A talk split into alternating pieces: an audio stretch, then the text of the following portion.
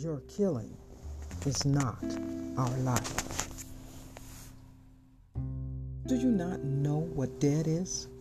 It's silence, coldness.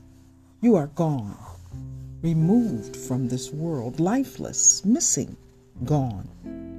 How can you take what is not yours, kill, take away, no longer able to see, to view, to be a part of this world?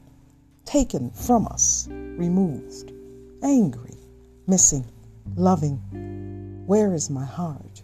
How could you? Where is you? Where are you? Vacant, ended.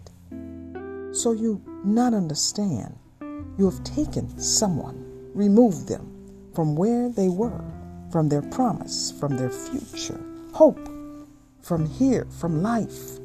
How could you not see? Absent, longing, hopeless, anxious, waiting. Our only hope, our greatest hope, is knowing that God is the great receiver.